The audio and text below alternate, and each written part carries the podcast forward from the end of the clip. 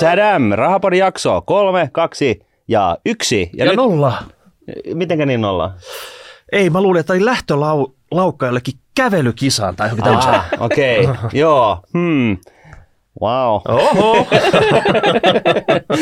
Urpo ja Jutta ja heti, heti niin kuin lähdöstä, lähdöstä lähtien. Maali, maali, joo, kyllä. Vaalipodi kuitenkin ja, ja tota noin, niin kun meillä on vaalipodi, niin meillähän, mehän tarvitaan tänne vieras ja tällä kertaa meillä on vieraana kristillisdemokraattien puheenjohtaja Sari Essaja. Tervetuloa. Kiitoksia. Mukava tulla tänne. Todella kiva, kun me saatiin sut tänne. Sä tota noin, niin on mun henkilökohtainen tolkun ihminen tuolla eduskunnassa, niin, niin ihan senkin takia. Toivottavasti vielä tämänkin jakson jälkeen Ei, ajattelet samoin. eiköhän, eiköhän.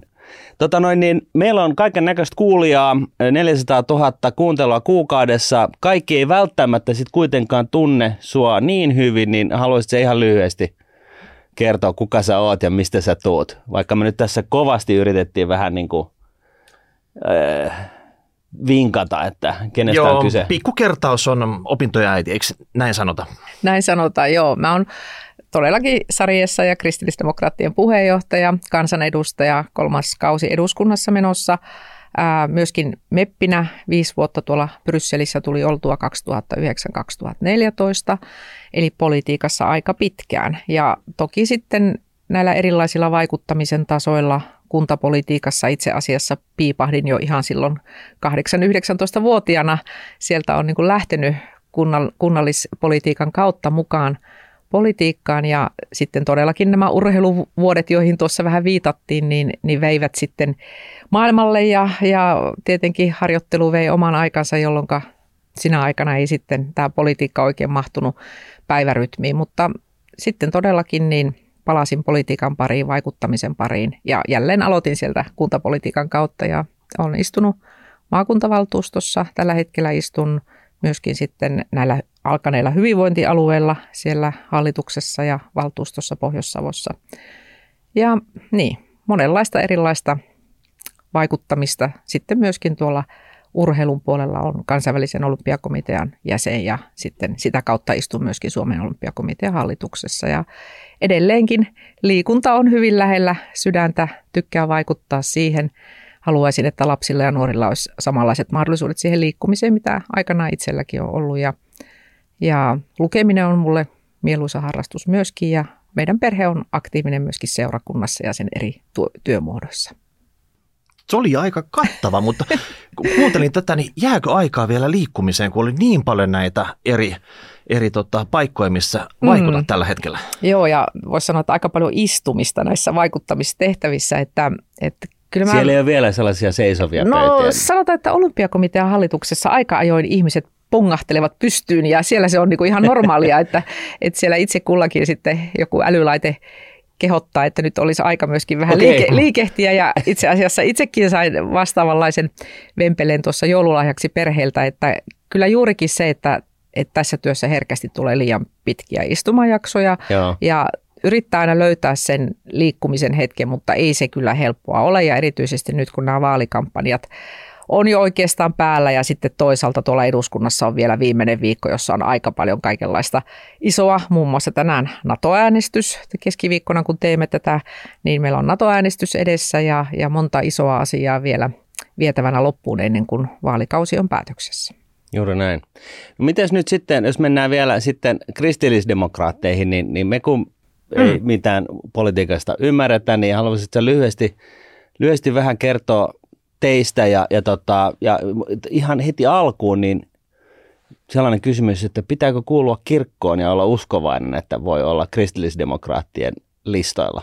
Ei tarvitse. Eli kristillisdemokraatit on poliittinen aate ja voisi sanoa, että näin kun katsotaan eurooppalaisesta näkökulmasta, niin se on oikeastaan toisen maailmansodan jälkeen ollut niin kuin se Euroopan niin kuin vaikutusvaltaisin poliittinen liike. Suomen kristillisdemokraatit kuuluu tähän EPP, joka on kristillisdemokraattisten ja Euroopan keskusta oikeistolaisten puolueiden tämmöinen kattojärjestö. Suomesta kuuluu siihen myöskin kokoomus ja Ruotsista muun muassa Ruotsin moderaatit ja Ruotsin kristillisdemokraatit. Ja niin, kun katsotaan tuonne Saksaan toisen maailmansodan jälkeen Konrad Adenauer, joka siellä voimakkaasti lähti kristillisdemokratia viemään niin kuin kansakunnan eheyttäjänä ja sellaisena sillanrakentajana, niin oikeastaan aika pitkälti siinä muovautui myöskin se kristillisdemokraattinen käytännön politiikka. Eli kun osa Eurooppaa ajautui syvälle sosialismin ja kommunismin kuiluun ja sitten taas markkinaliberalismi valtasi ehkä osittain toisella puolella alaa, niin kristillisdemokratia on ollut tämmöinen niin sanottu kolmas tie. Sillanrakentaja. Sillanrakentaja. Ja tämä sosiaalinen markkinatalous, mikä on niin kuin kristillisdemokratian tätä talouspoliittista ajattelua, niin siinä niin kuin yhdistyy tämän työn ja yrittämisen vahva kunnioitus ja se näky, näkemys siitä, että se on terveen yhteiskunnan pohja ja perusta, mutta sitten myöskin se, että niistä heikoimmistakin pidetään huolta. Ja, ja se on kyllä niin kuin hyvin vahvasti vaikuttanut Euroopan muovautumiseen. Ja kun itsekin tuolla viisi vuotta istuin sitten Euroopan parlamentissa, niin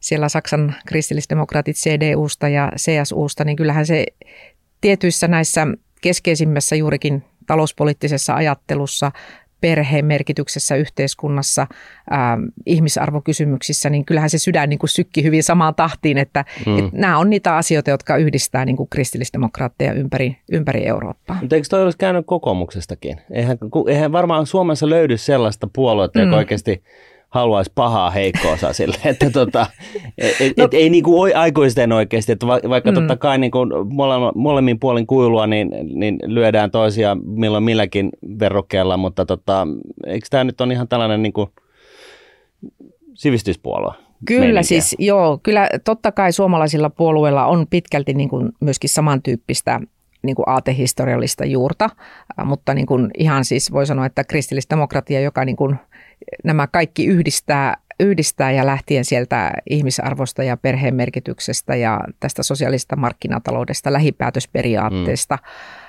Ää, niin nämä, Anteeksi, nämä on niin kuin lähi, lähi... lähipäätös, eli tämä on se kuuluisa subsidiariteettiperiaate, joka siis tarkoittaa sitä, että päätöksenteko pitää pitää niin lähellä niitä ihmisiä, joita se koskettaa kuin mahdollista. Ja tämä on sellainen kristillisdemokratian okay. niin kuin oikein yksi näistä kulmakivistä, ja nämä on juuri sellaisia asioita, joita ei niin kuin yhdistelmänä löydy, löydy tuota muista puolueista ja siksi niin kuin kristillisdemokratia on oma ainutlaatuinen, ainutlaatuinen tuota, ää, ideologia. Ja tietysti voi sanoa, että kun puhun tuosta ihmiskuvasta, niin siellä vahvasti vaikuttaa äh, niin kuin kristinuskon ihmiskuvaa.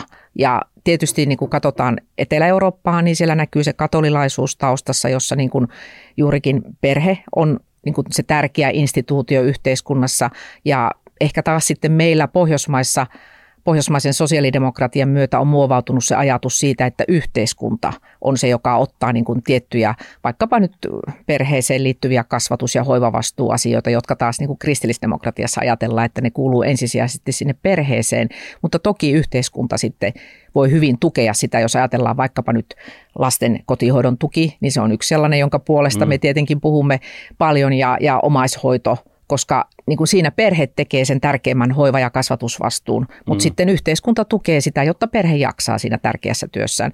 Ja sitten taas meistä niin kuin vasemmalla olevat puolueet ajattelee, että yhteiskunta hoitaa nämä asiat. asiat että tässä on niin kuin vissi ero tässä niin kuin ikään kuin siinä ajatuksessa, että kenen vastuulla niin kuin tietyt mm. asiat on yhteiskunnassa. Se on varmaan, tota, olet puheenjohtajana mm. paljon tunnetumpi voisi kuvitella suuren massa äänestäjäporukan mm. joukossa mm. kuin esimerkiksi oma puolueesi, mm. niin miten sä niin asemoit sen, sen tota, suhteessa muihin puolueisiin, kun on näitä, on vasemmisto-oikeisto ja liberaali, konservatiivi, niin mm. kukaan siellä toisessa äärilaidassa, että niin kuin ymmärtää siinä puoluekentässä, että ketä te katsotte semmoisena niin oikein toisen äärilaidan porukkana, onko tämmöistä niin vastustajaa, löytyykö? No me olemme vahvasti keskusta oikeistolainen puolue ja näin on eurooppalainen kristillisdemokratia asemoi itsensä siihen keskusta oikeistoon ympäri Eurooppaa, että niin, ketä sieltä löytyisi sitten vastapuolelta? No kyllä sieltä sitten varmaan niin tämmöiset hyvin vasemmalla olevat äh, totalitaariset järjestelmät löytyy, löytyy mm. sitten sieltä vastapuolelta ja jos ajatellaan, että, että minkälaisten niin kuin historiassa, minkälaisten tavallaan järjestelmien kanssa kristillisdemokratia on kamppailu Euroopassa, niin se on juuri, juurikin ollut sitä sosialismin ja kommunismin, totalitarismin niin kuin vastustamista tarjota se toinen malli yhteiskunnalle. Ei tarvitse lähteä ristiretkiin asti. Tuonne, Ei tarvitse, tuota. ihan riittää, kun mennään tähän kohtuullisen lähihistoriaan. Mites vielä tuota Wikipedian mukaan hmm. kristillisdemokraatti vähän niin kuin lohkes irti kokoomuksesta? Ei se oikeastaan pidä paikkansa ollenkaan. Tai siis sanotaan näin, että silloin kun puolue vuonna 1958 perustettiin, muuten täällä Helsingissä, ja silloin ei ollut ihan niin kuin, ta- tavallaan täyttä varmuutta siitä, että halutaanko ylipäätänsä perustaa puolue. Enemmän oli niin kuin keskustelua siitä, että hei, että suomalainen yhteiskunta on muuttumassa. Silloin oli aika paljon maalta muuttoa, mm. Ruotsi mm. ruvettiin muuttamaan, yhteiskunnassa tapahtui arvomurrosta, oli nämä keskiolut marssit vähän myöhemmin ja monta tällaista asiaa, jossa koettiin, että, että nyt tapahtuu sen tyyppistä maallistumiskehitystä yhteiskunnassa, että, että halutaan niin kuin konservatiivisille arvoille löytää niin kuin poliittista kotia. Ja, ja siinä yhteydessä sitten kristillisyyden kristillisdemokraatit synty ja meni aika pitkään ennen kuin sitten vuonna 70 vasta tuli ensimmäinen kansanedustaja Raino Westerholm, joka nousi silloisesta Kymen vaalipiiristä eduskuntaan. Ja sinä aikana puolue muovautui. 70-luku oli hyvin semmoista voimakasta kasvun aikaa. Silloin perustettiin valtavasti piirijärjestöjä, erityisjärjestöjä, osastoja eri puolille Suomea. Ää, mä sanoisin, että meille tultiin silloin alkuaikona niin aika paljon niin kuin ihan poliittisesta tyhjiöstä. Että oli paljon niitä, jotka ei ollut oikein löytänyt Suomen poliittisesta kentästä sitä poliittista kotia, mutta meille tultiin, todellakin tultiin kokoomuksesta. Meidän ensimmäinen kaupunginvaltuutettu oli, tuli kokoomuksesta meille ja sitten myöskin ähm, tultiin keskustasta jonkun verran meidän suuntaan. Sitten siihen aikaan oli näitä pientalonpoikia ja muuta, muita tämän tyyppisiä liikkeitä. Ja myöskin kristillisestä työväenliikkeestä tultiin kristillisdemokraatteihin tai silloiseen kristilliseen liittoon. Ja esimerkiksi meidän ensimmäinen, ensimmäinen puoluesihteeri, Ahti Telani, hän, hän oli kristillisestä työväenliikkeestä, että meille on tultu vähän niin, kuin, niin vasemmalta oikealta kuin keskeltäkin ja, ja ennen kaikkea sieltä poliittisesta tyhjiöstä. Mm. Mutta eikö periaatteessa vaikka keskustassa on niin kuin mm. tosi paljon tämmöisiä piilokristillisiä, koska puolet porukastahan siellä on lestadiolaisia tai jotain muita, jotka oikeasti niin. Niin kuin kannattaa aika paljon kristillisiä arvoja? No siis varmasti kristittyjä löytyy ihan kaikista puolueista. En, en sitä käy yhtä väittämään, että ja se on hienoa, että ihmiset toimivat vakaumuksensa pohjalta erilaisissa poliittisissa aatteissa, mutta kristillisdemokraateissa nimenomaan tämä poliittinen aate on se, mikä meitä yhdistää, nämä arvot, jotka meitä yhdistää, että ei meillä todellakaan... Ei uskonto. Ei, mm. juuri näin, että meillähän niin kun sitten taas, jos puhutaan tästä taustasta käsin, niin meillä on siis todella monista eri kirkkokunnista, eri herätysliikkeistä, esimerkiksi luterilaisen kirkon sisältä. Ja, ja sitten on uskonnottomia agnostikkeja, agnostikkoja ja meillä on myöskin juutalaisia ja muslimiäänestäjiä. Eli, eli siinä mielessä voi sanoa, että se on niin kuin se se ideologia ja aate, joka yhdistää meille, että meillä ei koskaan käydä esimerkiksi puolueessa sellaisia keskusteluja vaikkapa jostakin kirkkokuntien opillisista asioista, naispappeudesta niin, tai joo. kasteesta tai ehtoollisesta tai tällaisesta, koska ne ei ole poliittisia kysymyksiä. Et ne, ne on, ja oikeastaan me taidetaan olla ainut puolue, jonka puolueen säännöissä on vielä sanottu, että, että ei voi tai ei saa ottaa kantaa – niin kuin kirkkokuntien opillisiin asioihin, koska mm. ne ei ole poliittisia kysymyksiä. Eli tämmöinen perhekeskeisyys, se kuvaa teitä kaikkein parhaiten. No se on varmasti näin, että me olemme perhepuolue. Se on, se on niin kuin hyvin tämmöinen vahva, vahva niin kuin, se tulee ihan sieltä ideologiasta. Ja, ja tänä päivänä on hyvä muistaa, että se tarkoittaa myöskin yksin eläviä, että, että onhan yksin elävällä ihmiselläkin se oma lähiyhteisö, että perhe, puolue ei ole niin kuin sellainen, joka jotenkin sulkisi ulos niin niitä, jotka aja, elävät yksin. puolue, vaan ei jossain, meidän katon nyt, että mä teen, mä oon kunnollinen mm. kotiäiti, mä leivon just pullaa ja Joo, selfieitä niin. niin kuin miljoonaa ja Twitteriä laulamaan, vaan, vaan, vaan siis... Siis ihan, ihan voi sanoa, että moderni perhe ja erilaiset perheet ja erityisesti mä ajattelen niin, että tänä päivänä monta kertaa se työn ja perheen yhteensovittaminen on sitä, niin kuin, voisiko sanoa, päivittäistä arjen tuskaa, jota monessa perheessä mietitään, että miten nämä asiat saadaan niin kuin rullaamaan. Ja siinä kristillisdemokraatit niin kuin vahvasti lähtee siitä ajatuksesta, että perhe tietää parhaiten. Mm. Että perhe pystyy parhaiten päättämään, että kuka kulloinkin siellä kotona on. Me muuten eilen julkaistiin meidän perhepoliittinen paketti tuolla eduskunnassa ja siinä nostettiin esille tämä, mistä me Suomessakin aina aika ajoin keskustellaan, että miten nämä perhevapaiden kustannukset pitäisi jakaa. Ja kyllä tässä kannattaa sinne Ruotsin suuntaan siinä mielessä katsahtaa, että siellä on jaettu paljon tasaisimmin nämä työnantajien kustannukset tämmöisen vakuutuspohjaisen mallin perusteella ja nyt meillä Suomessa niin kuin edelleenkin niitä kustannuksia kaatuu sinne äidin työnantajalle. Mm. Ja, ja se aiheuttaa sitten taas niin kuin nuorten naisten piilosyrjintää Totta työmarkkinoilla. Kai. Ja tästä pitää päästä eroon. Ja juuri se, että jos kaikki työnantajat osallistuu vakuutuspohjaisesti tällaiseen pooliin, niin silloin ei ole mitään syytä ruveta niin kuin katselemaan työtä hakevaa nuorta naista, että onkohan tuo nyt kohta puoliin jäämässä tuosta vauvalomalle vai eikö. Että sillä ei ole mitään väliä, eikä mm. pitäisi olla missään nimessä mitään väliä. Ja sen takia niin kuin, tämä olisi yksi tämmöinen keino, millä niin kuin voitaisiin näitä työmarkkinoita saada tasa-arvoisemmaksi ja todellakin perhe saa sitten itse päättää, että kuka kulloinkin sinne kotiin jää sitä lasta, lasta hoitamaan. Sellainen kysymys, ensinnäkin toi mm. tolkun juttu kannatetaan, vaikka meillä ei nyt varsinaisesti omaa mielipidettä tässä ole. Mutta mut just tämä perhekeskeisyys, sanoit siitä, mm. että ei ole mitään väliä, miltä se perhe näyttää. Mm. Eli siis teille, mm. niin kun, ja tässä niin kun tavallaan kuulijoilla mm. tai itsellä voi olla sellainen mielikuva, että kuitenkin kun on kristillisdemokraateista kyse, mm. niin sitten kuitenkin tulee se niin kuin perusperhemalli niin kuin keskiöön. Mm. Vai tuleeko? Vai onko se ihan niin kuin ok, että on sama sukupuolta mm. tota noin, niin, olevat vanhemmat ja toinen niistä on äiti ja toinen on isä, tai en mä tiedä miten tämä menee, mutta että – suunnilleen näin, että mm. onko se näin vai eikö? Niin, niin ainakin paperilla. Siis, niin, tänä mm. päivänä meillä on Suomessa todella erilaisia perheitä. Mä oon itse kasvanut, mun äitini, mun isoäitini ja kehitysvammaisen kasvattisiskoni kanssa hyvin erilainen perhe kuin isäiti ja kaksi lasta, mikä ehkä joskus ajatellaan, että on, on tällainen ideaali. Mutta me ajattelemme näin, että, että avioliitto meille se on miehen ja naisen välinen avioliitto ja me ajatellaan, että se on niin kuin paras mahdollinen kasvuympäristö lapsille. Mm. Mutta eihän se arki ja todellisuus ole aina sitä, mitä ajatellaan niin kuin ideaalina. Ja siksi niin kuin kaikenlaisia erilaisia perheitä ja perheessä olevia lapsia, niin heitä pitää tukea heidän niin kuin taustastaan riippumatta. Että perhe tarvitsee tukea tänä päivänä ja se on mun mielestä niin kuin se ydinajatus. on pieni preferenssi sitten kuitenkin no, sille mies-nais No siis siinä kyllä, että avioliitto on meidän mielestä niin kuin miehen ja naisen välinen ja meillä on sitten tänä päivänä on tämä niin sanottu sukupuolineutraali avioliitto laki voimassa, mutta meidän mielestä niin kuin edelleenkin kirkkokunnat ja seurakunnat saa itse päättää, että ketä he vihkii mm. avioliittoon, koska se on myöskin sitten taas tämmöinen opillinen kysymys. Meillä on kirkkokuntia, jossa avioliitto on sakramentti, purkamaton, esimerkiksi vaikkapa katolisessa kirkossa tai ortodoksisessa kirkossa avioliitto on sakramentti. Eli se menee niin kuin tavallaan sinne kirkkokuntien opilliseen opilliseen genreen, että, että miten he määrittelevät avioliiton. Ja meidän mielestä uskonnonvapaus on niin tärkeä asia, että tämä määrittely pitää jättää ja myöskin se, että ketä vihitään niille kirkkokunnille. Mutta yhteiskunnassa me haluamme tukea perheitä ja jos ajatellaan lapsia, niin he tarvitsevat ja nuoria, he tarvitsevat kyllä tuen.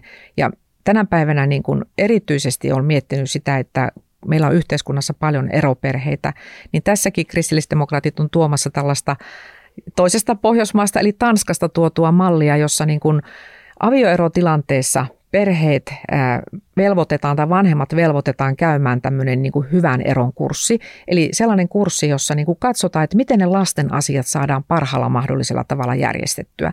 Meillä valitettavasti niin näissä elämäikävissä vastoinkäymisissä niin voisi sanoa, että tervepäisetkin ihmiset niin kuin menee vähän lapsen tasolla ja, ja aletaan niin kuin lasten kautta esimerkiksi kostamaan entiselle mm. puolisolle tai ruvetaan riitelemään tapaamisoikeuksista ja kaikkia muuta mahdollista. Ja tällaisella niin kuin Tanskan mallin mukaisella hyvän eron kurssilla, niin sillä pyritään ihan siihen, että ihmiset niin kuin sais asiansa sovittua. Se tulee muuten yleensä yhteiskunnallekin paljon helpommaksi, Kyllä, helpommaksi ja halvemmaksi, kun asiat on sovittu etukäteen, miten järjestetään. Tällainen meidän mielestä olisi syytä Suomessakin ottaa käyttöön. Entä sitten tota, tämä tasa-arvo mm. erotilanteessa niin kuin huoltajuuden osalta? Mm. Onko tämä, mitä mieltä, mikä kanta teillä on siihen? Tämä nyt on tällainen niin kuin detalji, mutta... Tota... No, ne on aina niin perhekohtaisia, ei niihin ole olemassa mitään, mitään Ei, mutta mä tarkoitan sitä, mallia. että tälläkin hetkellä niin. Suomessa niin, niin tota, miehiä syrjitään ihan pokkana. Että, Se tota, on totta. Että, että mm. tota, äidithän vetää aina sen pisimmän korre ja sitten jos äiti on emotionaalinen tyyppi ja tosi vihainen, mm. niin, niin tota, siinä on oikeasti siis lapsilta viedään isä käytännössä. On ja tää, tällainen niin kuin vieraannuttaminen, joka nyt on muuten, me hyväksyttiin viime kaudella eduskunnassa lainsäädäntö, jossa tämä vieraannuttaminen niin kuin ensimmäisen kerran on sinne lakiin nostettu, mutta sitä nyt ei ole sillä tavalla varsinaisesti kriminalisoitu.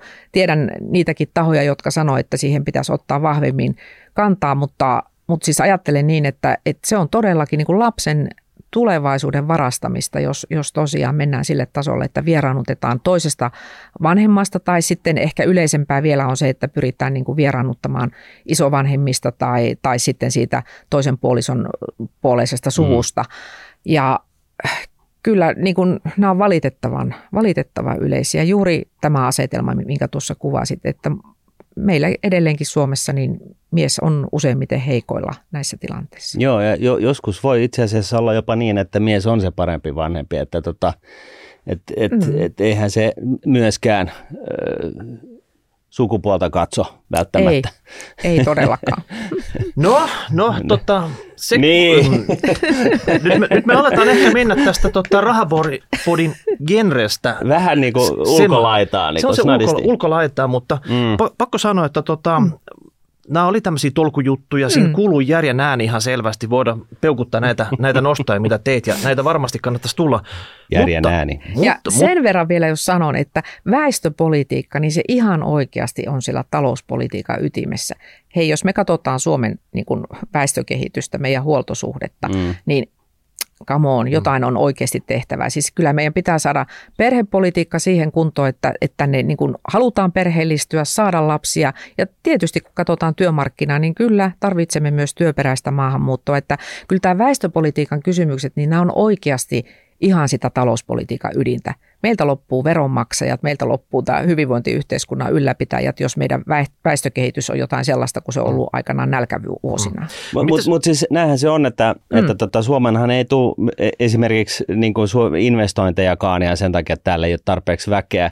Mm. Mikä, mikä tota, teidän kanta on nyt sitten, e, Rikka Purra istui tuossa vähän mm. aikaa sitten ja tota, mä kysyin häneltä, että onko perussuomalaisille ok, että kaiken väriset näköiset mm. ja taustaiset ihmiset maailmalta ihan mistä tahansa – tulevat Suomeen ja, ja tota noin, niin, äh, kunhan ne ovat niin, kuin niin sanotusti valtiolle kannattavia maahanmuuttajia. Mi, mi, mi, jos tämä oli perussuomalaiselle ok, niin miten sä asemoisit kristillisdemokraatit tähän – No, tähän kristillis... ma- ma- maahanmuuttoasiaan? Kristillisdemokraatit lähtee ensinnäkin siitä, että jokaisen ihmisarvo on niin kuin täysi ja jakamaton, riippumatta hänen taustasta, ihonväristä, uskonnosta, mistään.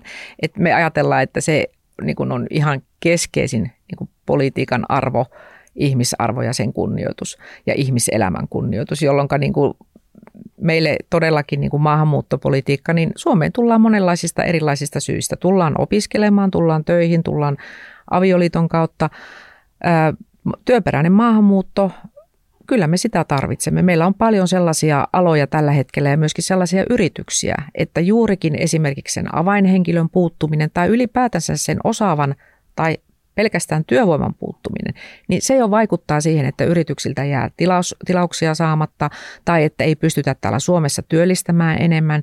Että tämä on niin tosi tärkeä muistaa, että siis työvoiman puute on tällä hetkellä niin kuin se ehkä kaikkein suurin yritysten investointien ja kasvun jarru. Mutta onko sillä, että jos yritys jonkun haluaa palkata, mm. saa palkata, vai joku pisteytysjärjestelmä, että oikeasti katsotaan, että siis kuka voi minä tulla? luotan siihen, että yritys tietää, ketä hän haluaa, mutta tässä kohtaa on hyvä sanoa tästä saatavuusharkinnasta, että meidän kanta on ollut se, että saatavuusharkinta voitaisiin niin purkaa asteittain, koska me on nähty tuosta naapurista Ruotsista, että siellä kun kerralla poistettiin saatavuusharkinta, niin se valitettavasti johti myöskin väärinkäytöksiin. Johti sellaisiin haamuyrityksiin, jossa käytiin bisnestä sillä työluvalla ja, ja kun sitten oli päässyt Ruotsiin, niin sen jälkeen työsuhde oli hyvin lyhyt, jonka jälkeen sitten, sitten sosiaaliturva aukesi ja tämän tyyppisiin tilanteisiin me ei pidä niin kuin tietenkään. Mikä se asteittain voisi olla? Voiko se olla, että sata suurinta yritystä saa luvan saman tien palkkaa ketä vaan ja sen jälkeen sitten katsotaan, miten se menee vai, vai se, mitä se, tuota, se, yrityksenä saat lisenssiä rekrytoida. Kyllä, juuri tämmöinen, että se on tavallaan sertifioitu yritys, että tiedetään, että hei, tämä on sellainen yritys, joka hoitaa omat vastuunsa mm. ja hommansa oikein ja rehellisesti. Koska onhan se myös niin, että jos ajatellaan yritysten välistä kilpailua, niin jos siellä on niitä filunkiyrityksiä joukossa, jotka jättää vastuunsa hoitamatta, niin totta kai se vääristää markkinaa, se on niiden rehellisten yrittäjien niin kuin leivän syömistä. Että, että mun mielestä se on kaikkien etu, että meillä olisi tämmöinen niin kuin sertifiointijärjestelmä sit näille yrityksille, jotka hoitaa hommansa. Sen jälkeen me tiedetään, että hei, nämä osaa tämän ja, ja ketä he tarvii, niin he voivat myöskin rekrytoida. Mutta ei mitään pistäytysjärjestelmää tulijoille. halutaan vaikka tietystä maasta 25-vuotiasta mm. Niin kuin, sen ja sen korkeakoulun niin. käyneitä. No nämä pistetysjärjestelmät Kanadassa kai nyt lähinnä on sellainen, johon aina niin kuin viitataan tässä. Et mä en tiedä, että kuinka hyvin ne sitten niin kuin mm. toimii. Kanada on kuitenkin vähän toisen tyyppinen ää, yhteiskunta kaiken kaikkiaankin ja hivenen tuolla, tuolla niin kuin voisiko sanoa, omassa omassa tuota nurkassaan Se on hyvä Pohjois-Amerikassa. niin kuin Suomikin, että vähän samanlaisia. Kyllä, vähän samassa nurkassa. Kyllä, vähän samalla tavalla, nurkassa. mutta sitten niin kuin mietin sitä, että tällä hetkellä meillä Suomessa niin, niin ei tuolla Suomen rajojen ulkopuolella ihan hirveästi niitä insinöörejä ja sairaanhoitajia ole kolkuttelemassa meidän mm. ovelle. Että, et, kyllä tämäkin on niin kuin hyvä pitää mielessä. Ja tietysti se, mitä, missä niin kuin voi sanoa, että, että komppaan sitä kritiikkiä, mitä perussuomalaiset sanoivat, että täällä on jo aika paljon maahanmuuttajataustaisia ihmisiä, jotka, joiden työllistyminen on sujunut huonosti. No silloin pitää katsoa, että mikä tässä kotouttamisessa niin on mennyt pieleen. Ja eduskunnan tarkastusvaliokunta teki tässä tällä kaudella raportin ja kielikoulutus nostettiin ihan ykkösenä. Et se on meillä niin surkealla tolalla ja toisaalta myöskin se, että se kannustin lähteä siihen kielikoulutukseen, niin se on heikko. Ja me on tähän KD esittänyt sitä, että tähän työmarkkinatukeen tulisi kielilisää, joka tarkoittaisi kustannusneutraalisti toteutettuna sitä, että ensinnäkin kaikilta alennetaan tätä työmarkkinatukea, siis ihan jokaiselta mm. taustasta riippumatta. Ja sen jälkeen sä saat sen kielilisään, kun sä osoitat joko suomen tai ruotsin kielen tyydyttävän hallinnan. Ja se voi tapahtua joko niin, että sä näytät täällä Suomessa syntyneenä ja täällä koulusi käyneenä, niin sinulle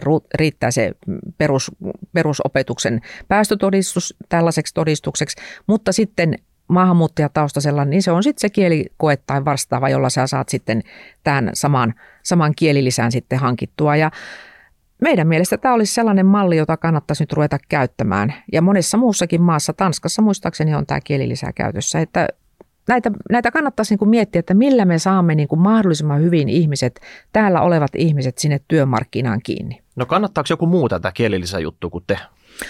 No siinä vaiheessa, kun me esiteltiin sitä, niin kyllä sellaista niin hymistelyä kuului sieltä täältä, mutta... Kuka hymisteli? no, kyllä, kyllä siis esimerkiksi juurikin kokoomus, perussuomalaiset sieltä suunnasta tietysti täytyy mm. muistaa, kun ollaan oppositiossa, että lähinnä se yleensä sieltä opposition puolelta sitä tukea tulee. Mutta se oli mielenkiintoista, että, että mediassa – hyökättiin tätä kielilisää vastaan ja todettiin, mentiin jo melkein niin kuin sellaiseen, että tässä olisi jotain rasismia niin kuin takana, joka tuntui niin kuin aivan hurjalta, että kun me yritetään niin kuin auttaa ihmisiä siihen ne. työmarkkinaan. Ja, ja siinä, siis siinä oli varmaan taustalla se, että Sipilän hallituksen aikana lähdettiin sellaisesta, tai siellä oli ajatus syntynyt hallituksen keskuudessa, ehkä voi olla, että silloin hallituksessa olleet perussuomalaiset oli sitä vienyt eteenpäin, että lähdetään tekemään tästä ähm, toimeentulotuesta, että siihen tulisi joku tällainen äh, vaade. jonkinlainen vaade. Ja toimeentulotukihan on taas niin kuin meillä perustuslain suojaa nauttiva perusetus, mm. ja siihen ei kyllä todellakaan voi niin kuin koskea. Meillä perustuslaki tulee siinä vastaan, ja siitä syntyi sitten se mekkala, että tässä yritetään mm. nyt niin kuin syrjiä, ja, ja jotenkin niin kuin se, ikään kuin se sama levy pyörähti sitten osalla toimittajista päälle, ilman että ne niin kuin tarkisti, että hetkonen, Mistä tässä on, on ihan eri asiasta kysyttää, liittyy meidän työmarkkinatukeen, ei ollenkaan siihen meidän perusetuuteen, joka on suojattu perustuslain suojalla.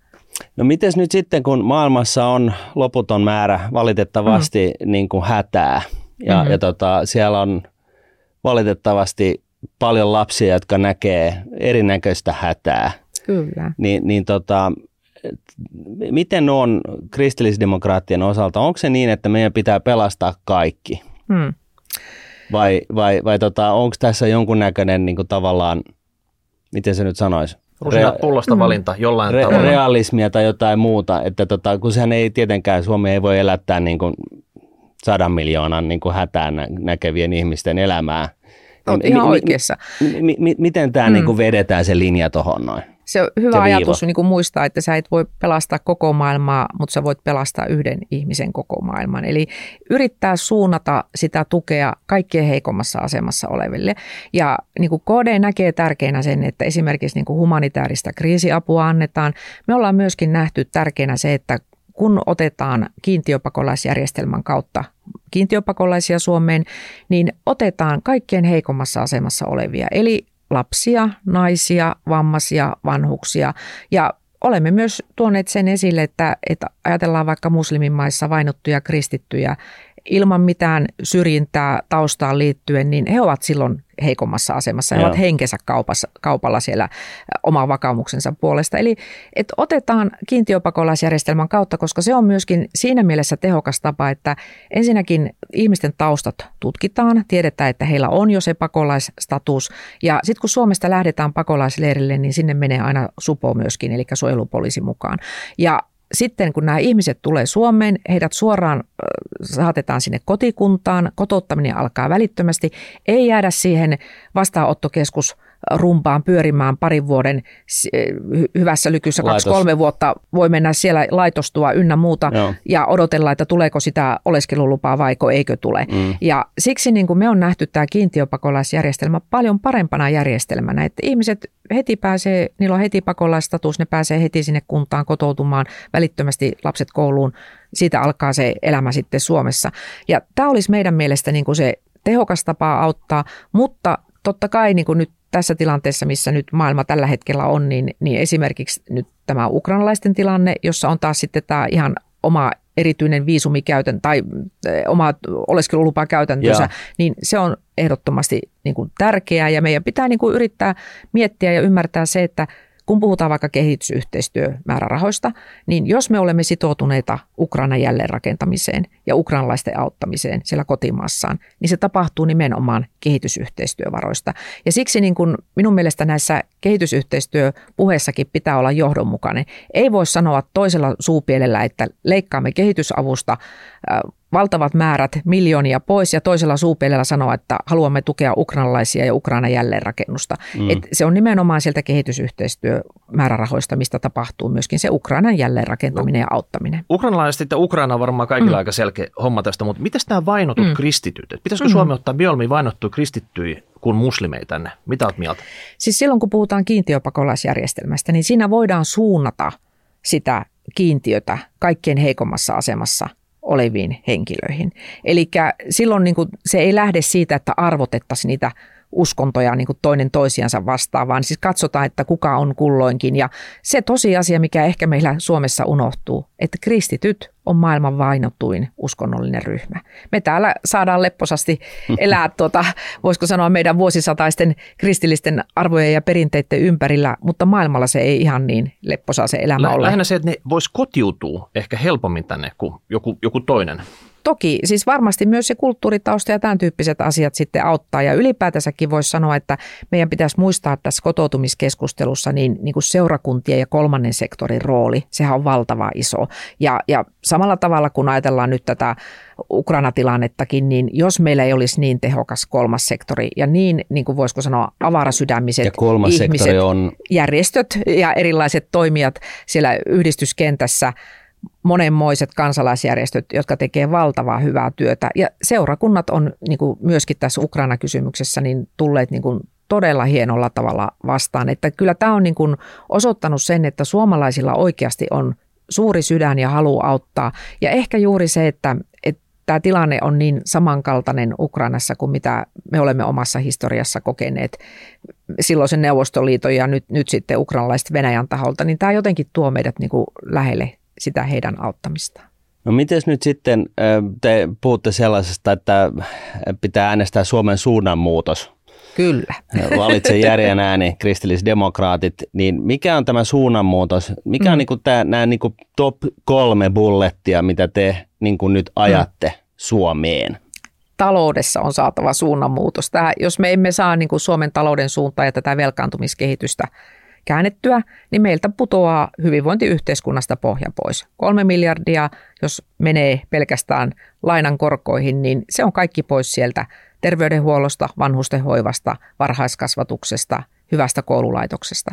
Ja sitten kakkosena tullaankin näihin hyvinvointipalveluihin. Eli me haluamme, että ne on kunnossa ja siihen tarvitaan ensin se talous, mutta todellakin hyvinvointipalveluissa tämä sote on yksi tämmöinen miten mä nyt sanoisin, valuvikainen, joka on laitettu nyt kuitenkin liikkeelle, johon on tehtävä korjaussarja. Silloin kun eduskunta pari vuotta sitten hyväksyi täällä sote-lainsäädännön, niin ihan valiokunnan puheenjohtaja myöden sanottiin, että tämä on valuvikainen tämä lainsäädäntö, tähän tarvitaan korjaussarjoja.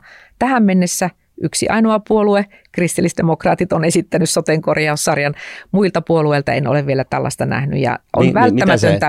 Se, se lähtee sisältö? tästä rahoituksen korjaamisesta. Eli meillähän luotiin tämmöinen kiikkulauta-rahoitus, jossa kunnista siirtyvät ää, valtioosuus- ja veroeurot niin kuin määrittelee sitten hyvinvointialueiden lähtötilanteen. Ja nyt osoittautunut aivan vääränlaiseksi tavallaan niin kuin ajatukseksi, koska meillä kunnat alkoi kikkailemaan näillä sotekustannuksilla, kun tiedettiin, että sen mukaisesti siirtyy sitten näitä, näitä valtioosuuksia heiltä pois ja veroeuroja, niin sen takia sitten kunnat alkoi tietoisesti alibudjetoimaan sote-rahojansa ja sitten tietysti oli vielä tämä koronavuosikin tässä tai parikin koronavuotta mm. välissä. Eli se johti siihen, että meidän kaikki hyvinvointialueet lähtee tällä hetkellä niin kuin alijäämäisenä liikkeelle. Ja sen lisäksi vielä niin kuin esimerkiksi oma hyvinvointialueeni niin joutui väkisin punnertamaan tämmöisen nollatuloksen, jotta me saadaan lisää lainanottovaltuutta valtiovarainministeriöltä. Ja onhan tämä niin kuin aivan hullua, että meidän hyvinvointialueet niin kuin lähtee valmiiksi niin kuin täysin velkaisena ja, ja niin kuin heikosti rahoitettuna alijäämäisinä liikkeelle. Ja sitten samanaikaisesti meidän pitäisi kuitenkin niin kuin ikääntyvästä väestöstä ja kasvavasta hoivatarpeesta lähteä pitämään huolta. Mutta silti se on Tarvitaan... kalliimpi.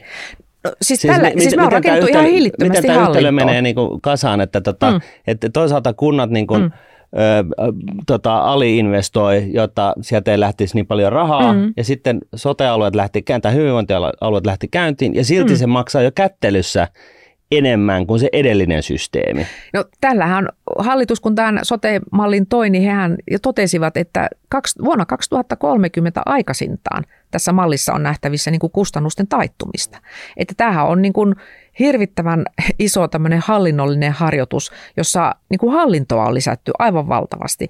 Että Kuka meilläkin, sen on sinne lisännyt? No kyllä se, se hallitus on tämän sotemallinsa tehnyt ja jos nyt vertaa vaikka viime kauden sotemalliin, Sipilän hallituksen aikaisen sotemalliin, niin jos siinä oli vähän sellainen olo, että, että sitä aika paljon vietiin niin kuin yksityisten yritysten ikään kuin ehdoilla heille mm. sopivana, niin tässä voisi sanoa, että tässä kyllä hyvä, jos yksityiset niin kuin enää mahtuu kuvaa ollenkaan, että tämä on viety aivan niin kuin julkisen, julkisen puolen ehdoilla ja, ja tässä on tullut tällainen iso in-house-ongelma, eli nämä in on näitä julkisomisteisia yhtiöitä, jotka on niin kuin lähtenyt näitä tukipalveluita rohmuamaan sitten siellä hyvinvointialueella sillä tavalla, että tällä hetkellä meillä on kaikki, niin kuin voisi sanoa, perheyrittäjät, meillä on, meillä on Suomen yrittäjät, meillä on tuota, Elinkeinoelämän keskusliitto, nämä on kaikki tehnyt kilpailuvirastoon valituksen siitä, että... Palkanlaskenta, nämä, kyllä. nämä opera- minkä, minkä takia ne haluaa rohmuta niitä tämmöisiä no, tukipalveluita itselle?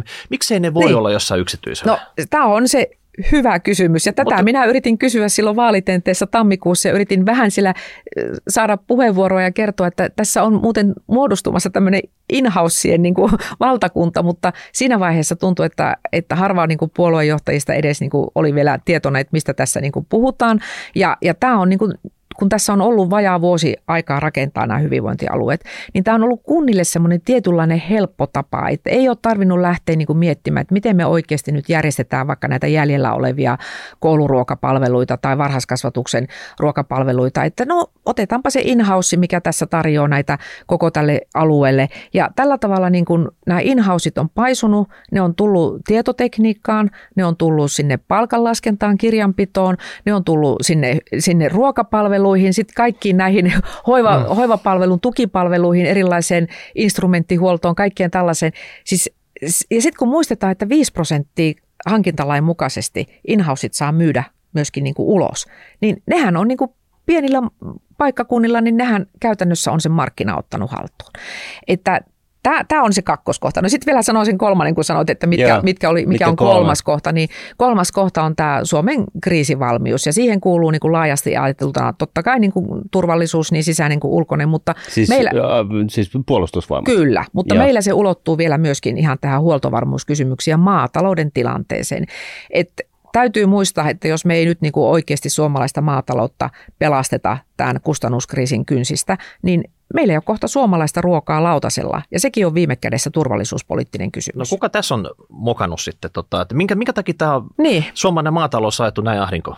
No tässä tietysti voi ajatella, että eräällä puolueella Suomessa on ollut nyt kahdeksan vuotta maatalousministerin salkku.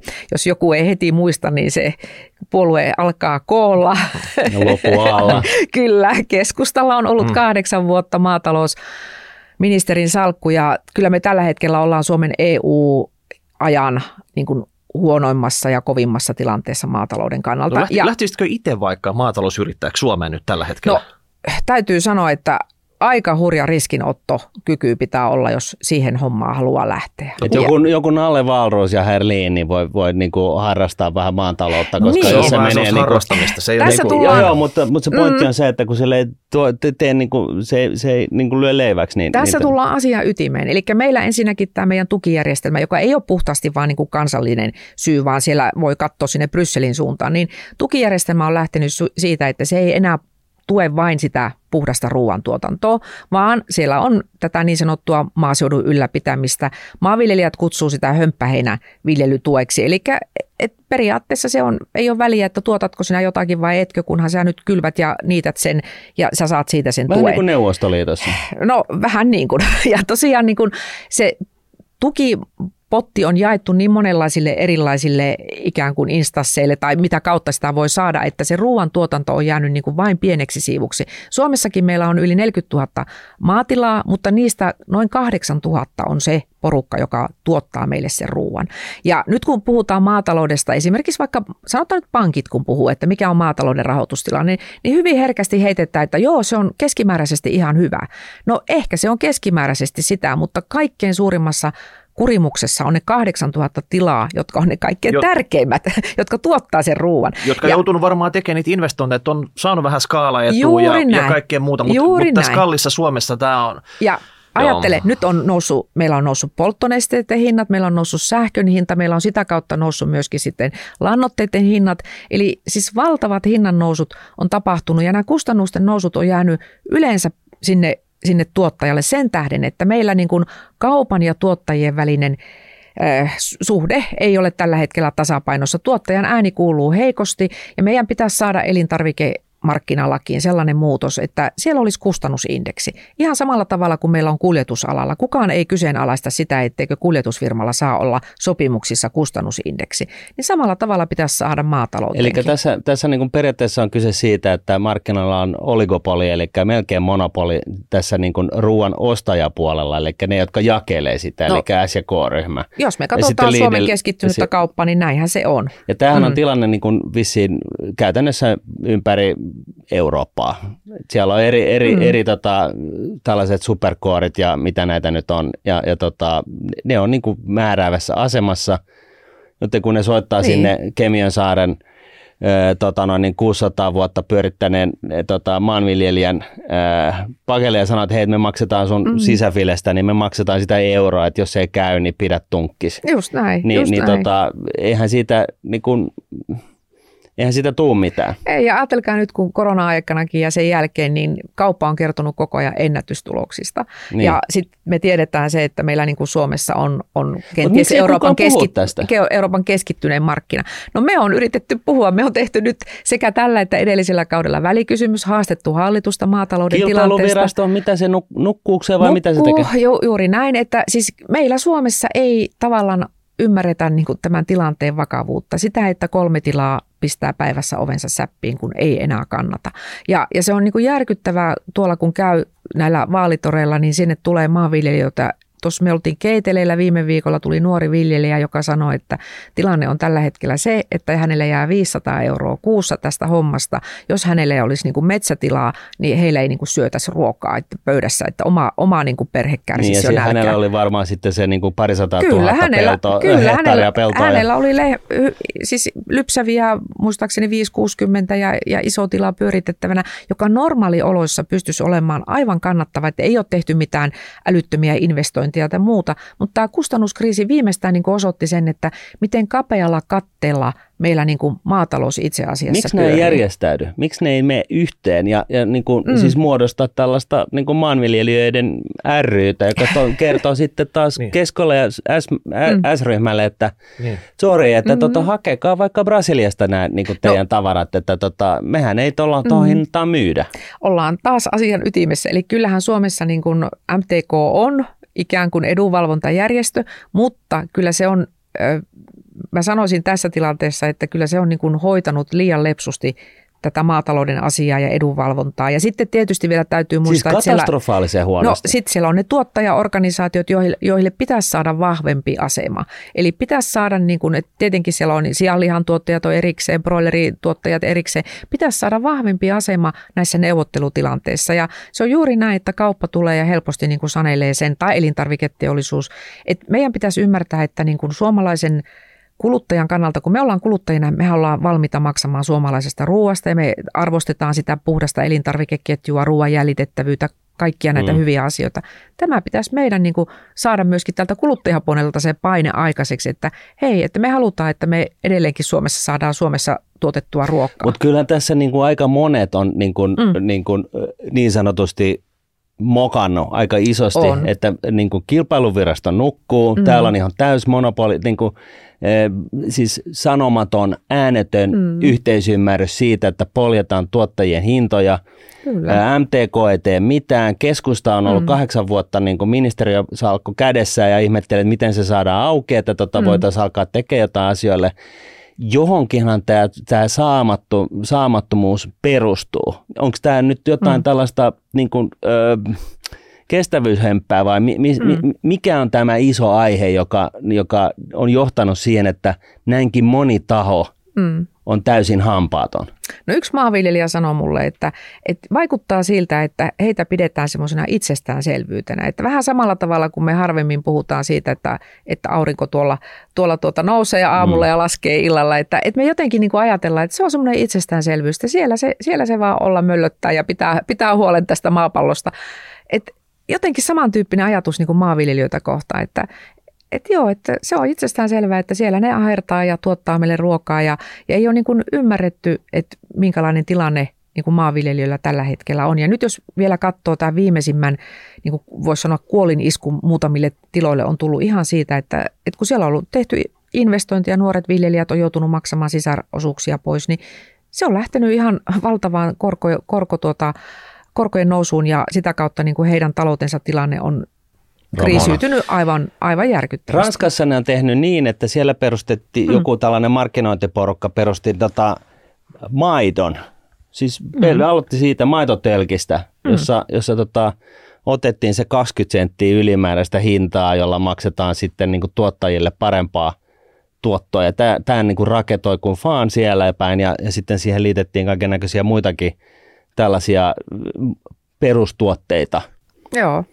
Ee, olisiko tämä tällainen niin kun, juttu juttu myöskin tänne Suomeen tuotavaksi? Niin, että olisi ihan oikea reilun kaupan Niin. niin kuin tuote, joka on mm. suomalaista maanviljelijää pystyssä pitävä. Siis minun mielestä se olisi aivan hyvä ajatus, mutta nythän meillä niin kuin nämä private labelit toimii juuri toisinpäin, eli, mm. tuota, eli juuri toisella niillä, tavalla. Niillä tiristetään viimeisetkin Viimeisetkin, se on no. juuri se halputtamisen halputtaminen, kun mennään näiden private labelien Eli, eli tässä vaan niin lyhyesti terveiset sitten mm. kilpailuvirastolle, MTKlle ja mikä, kuka vielä, hävetkää.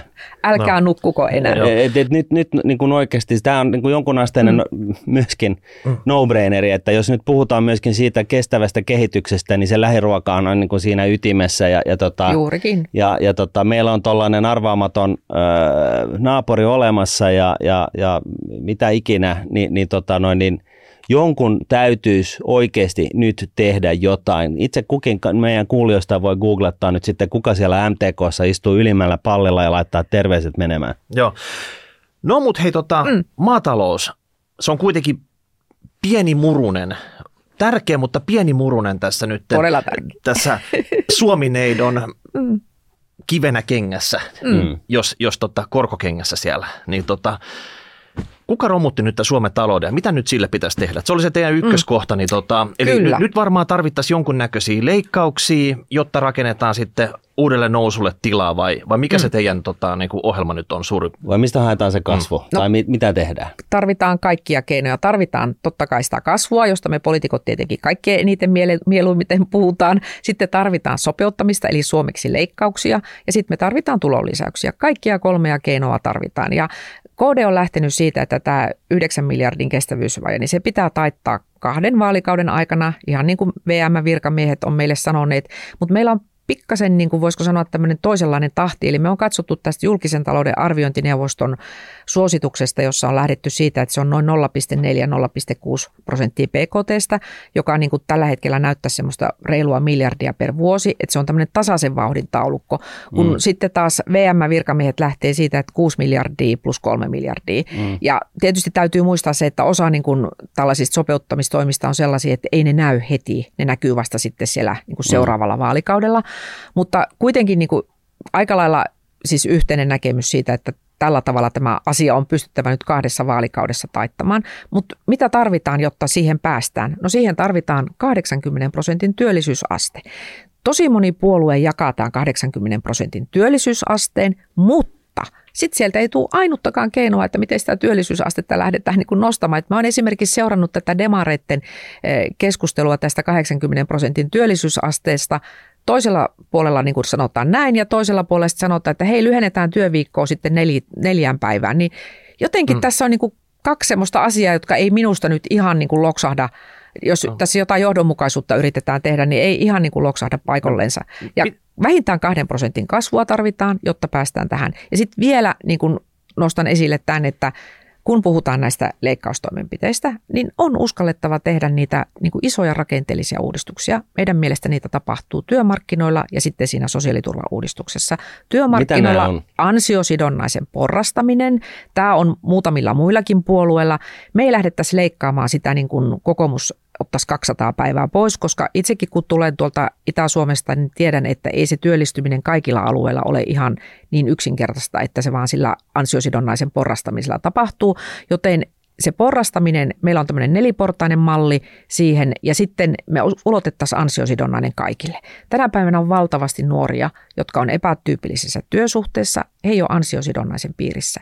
Ja kaikille, jotka täyttää työssäoloehdon, niin heille kuuluu ansiosidonnainen, ei vain kassan jäsenille, koska me kaikki maksetaan sitä. Tämä on minusta semmoinen mm. kummallisuus, minkä AY-liike on voinut niin kuin jotenkin torpata, että se ei kuulu kaikille. No sitten vielä tarvitaan tämä äh, sosiaaliturvauudistus. Mä oon itse istunut nyt siinä sosiaaliturvaa uudistavassa komiteassa tällä kaudella. Toivottavasti se saa jatkoa, koska nyt ollaan menossa siinä mielessä oikeaan suuntaan, että tämmöinen KDn kannustavan perusturvan malli, jossa lähdetään siitä, että näitä tiettyjä sosiaaliturvaetuuksia yhdistetään. Se yksinkertaistaa sitä mallia, mutta edelleenkin puhutaan syyperusteisesta ja vastikkeellisesta mallista, ei mitään kansalaispalkkaa, jota vihreät haluaa ja vasemmisto haluaa, vaan ihan syyperusteinen malli, joka, joka on tälläkin hetkellä meillä voimassa. Ja se ajatus siitä, että työn vastaanottaminen olisi kannattavaa aina, niin lähtee juuri, että me yhteensovitetaan työtulo – ja sitten se sosiaaliturva. Et nythän meillä on se tilanne, että jos sä otat vaikka lyhytaikaista työtä vastaan, niin sulla sosiaaliturva leikkaantuu kerralla niin paljon, että se tilanne saattaa jopa muuttua huonommaksi kuin ennen kuin sä oot ottanut sen työn niin, vastaan. Saattaa olla negatiivinen. Kyllä. Käydä. Siis tämä on niinku käsittämätöntä, että me on onnistuttu rakentamaan tämmöinen sosiaaliturvajärjestelmä. Me tarvitaan sellainen lineaarinen sosiaaliturvajärjestelmä, josta tämä Universal Credit, joka on Iso-Britanniassa käytössä, niin on niinku tietynlainen malli, mutta nyt jo sanon suoraan, että se ei ole universal credit-malli, että mistään maasta ei voida niin kuin siirtää suoraan jotakin mm. mallia toiseen maahan. Universal creditissä on paljon sellaisia asioita, mitä me emme kannata, mutta siinä on se ajatus siitä, että portaittaan niin kuin lasketaan sitä sosiaaliturvaa siinä vaiheessa, kun palkkatulot nousee ja verotus. Otetaan ne kaikki kolme asiaa huomioon ja silloin niin kuin pystyttäisiin pääsemään näistä kannustinloukuista. En tiedä, päästäänkö niistä koskaan totaalisesti, mutta ainakin niitä voidaan madaltaa. Just oli uutisissa mainittu pari päivää sitten, että Suomessa 140 000 ihmistä, jotka ei ole niin kuin työttömiä työnhakijoita, mm-hmm. ne on vaan niin kuin käytännössä, jossain. ne on vaan niin kuin jossain. Mm-hmm. Sen lisäksi on sitten niin kuin tota, työttömiä työnhakijoita ehkä semmoinen 200 000. Sitten on tota, seuralehdestä bongasi mm-hmm. semmoiset, Suomessa on noin 500 000 suomalaiset, jotka on tämmöisissä ilmaisissa talkootöissä, että on mm. niin ammattikoulujen opiskelijoita, ammattikorkeakoulujen opiskelijoita, TE-toimistojen kurssitettavia, työkokeilijoita, kuntouttavaa työtoimintaa ja maahanmuuttajakoulutusta. Niin eikö teidän tämä koko idea lähes siitä, mm. että et töihin. Jokainen, Kyllä. jokainen töihin tekee työtä, saa palkkaa siitä ja tota, sillä tulee toimeen. Niin mitä sä oot mieltä, että Suomi on niinku täynnä porukkaa, joka on vaan jossakin. Mm-hmm. Ei, ei ole siellä tekemässä sitä työtä, niin työtunteja, ja nyt on kuitenkin niin kuin tota, työvoimapula. No tämä on juuri se surullinen asia, että, että siis meidän tämä kannustavan perusturvan malli, niin se on nimenomaan osoitettu kaikille työikäisille ja työkykyisille. Ja niitä työkykyisiä on paljon enemmän kuin me tänä päivänä ymmärretään. Me tiedään esimerkiksi paljon sellaisia kehitysvammaisia tai osatyökykyisiä, jotka ihan oikeasti haluaisi olla mukana siellä työelämässä. Ja meidän pitää niin kuin löytää myöskin niin kuin heille tapoja tulla työelämään, koska se on monelle niin kuin aivan valtavaa ensinnäkin niin kuin inhimillisesti ja sitten toisaalta se niin kuin ylpeys siitä, että hei mä ansaitsen niin kuin omaa, omaa rahaa ja mä itse ansaitsen niin kuin omaa toimeentuloani. Ja meidän pitää mahdollistaa se, että esimerkiksi sä pystyt laittamaan eläkkeen syrjään ja pystyt tulemaan sinne työelämään.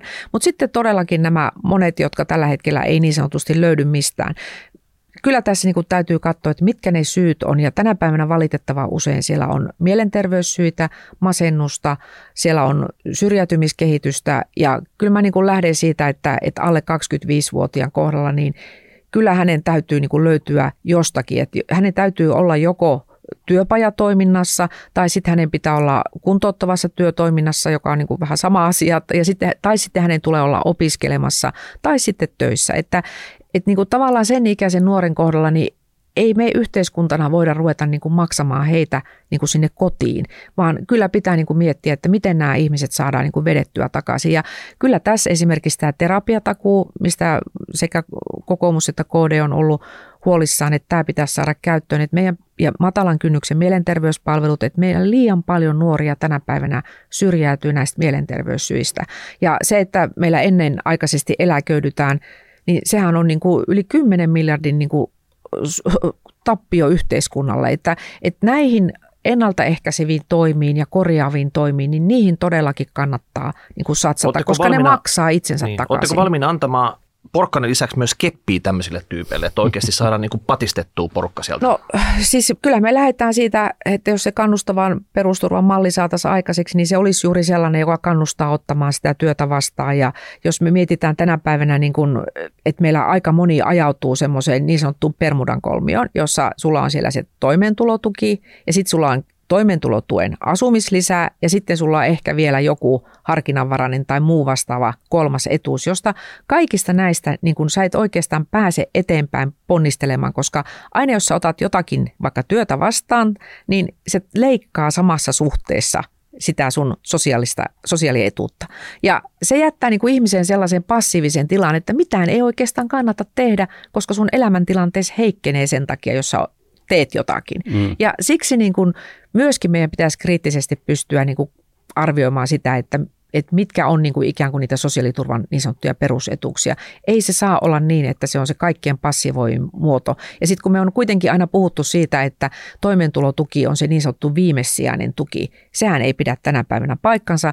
Meillä toimeentulotuki yhdistettynä sen asumislisään, niin se hakkaa niin sanotusti mennen tullen palaten sen, että sulla on vaikkapa esimerkiksi työttömyysturvaa ja sitten normaalia asumislisää. Eli sä saat enemmän niin kuin sitä kautta, että sä oot toimeentulotuella ja sen asumislisällä, joka taas sitten tarkoittaa sitä, että mitään et voi tehdä, etteikö se heikennä sun elämäntilannetta. Tähän loppuun vielä. Mm. Mikä on KDn ja sinun ö, toivoma hallitus kokoonpano? No me toivotaan sellaista hallitusta, joka niin kuin lähtisi näitä, mitä tässä käytiin näitä asioita läpi, kolmea tärkeintä keskeistä teemaa meille, niin viemään oikeaan suuntaan. Et nyt Millä me, porokalla se onnistuu? No kaikilla niillä, jotka oikeasti uskaltaa näihin asioihin sitoutua. Että mä Eli ollut, ei demarit eikä vasemmista. mä oon huolissani seurannut sitä keskustelua, jossa niin kuin ennen vaaleja sanotaan, että me ollaan näiden kanssa tekemisissä. Ja, ja se on mun mielestä niin kuin vähän niin kuin kansan aliarvioimista, että mitä jos annettaisiin nyt kansalaisten ensin äänestää ja päättää, että kenelle annetaan se tuki ja sitten sen jälkeen katsottaisiin, että mistä koalitiosta löytyy sellainen porukka, joka pystyy niin kuin Suomen suunnan muuttamaan ja lähtemään niin kuin tätä taloutta tervehdyttämään. Mutta Sanna Marin on nyt mennyt all in ja toteaa, mm. että, että tota, lisää velkaa vaan ja me luvataan mm. kaikille lisää tukia ikkunoista ja ovista ja, ja tota, mm-hmm. näin, niin, niin tota, tämän sanoman perusteella niin itse kukin, en sano mitään, mutta, enkä ehdota edes mitään, mutta tämän sanomisen perusteella, sinun sanomisen perusteella, niin voisi kuvitella, että demarit on vähän haastava hallituskumppani. Kyllä, ja mä oon ihmetellyt niinku niitä demareiden puheita, että ne on niinku varsin ristiriitaisia. Ja nyt ehkä viimeisimmäksi eilen, kun olimme tuolla perheyritysten ja suomalaisen työn liiton paneelissa, siellä toki Tytti Tuppurainen, joka ehkä edustaa Demareissa vähän, vähän toisen tyyppistä talouslinjaa, niin kuitenkin siellä tuli edelleenkin esille se, että, että joo, että kyllä tämä vaan tämä valtiontalouden kasvu on nyt niin kuin se, mitä kautta tästä kurimuksesta päästään. Että, että kyllä me ihan oikeasti nyt niin kuin tarvitaan kaikkia keinoja, että me päästään tästä no kurimuksesta. Suome, niin, Suomelle vaan mitä näyttöä näihin kasvuihin, mutta meillä niin. on yksi toivomus kyllä. Mm. Ja se on sitä, että vaalitenteissä mm. sinulle annetaan vähintään tupla, jopa tripla määrä aikaa puhua, koska sulta tulee niin fiksua tekstiä koko aika verrattuna niihin muihin torspoihin, ketä, ketä näissä puheenjohtajatenteissä sun kanssa on niin, siellä. siis Rahapodi ei ota varsinaisesti poliittisesti kantaa tässä, mutta todettakoon, että olen hyvin niin. pitkälle samaa mieltä kuin Luukkosen Miikka tässä mun Kiitos. Kyllä tosiaan toivon, että niinku suomalaiset näissä vaaleissa ihan oikeasti katsoo, että, että mitä asioita nämä puolueet niinku ajaa ja edustaa. Ei mentäisi vaan niinku sellaisissa mielikuvissa ja jossain imagohöttössä, vaan, mm. vaan ihan oikeasti katsottaisiin, että hei, että minkälaisia talouspoliittisia ohjelmia niillä on, minkälaisia asioita ne pyrkii niinku Suomessa edistämään ja todella kuunneltaisiin sitä järjen ääntä. Loistavaa. Näihin sanoihin, näihin tunnelmiin kiitämme tältä päivältä. Kiitos kun tulit Sari Essayah. Laittakaa kuulkaas kuulijat palautetta, rahapodjat.nunnet.fi, savumerkit, Twitter, some, kaikki kanavat, niin kuin tiedätte, ovat tervetulleita ja, ja näillä mennään. Juuri näin ja ensi viikko. Kiitos. Moi Kiitos. moi.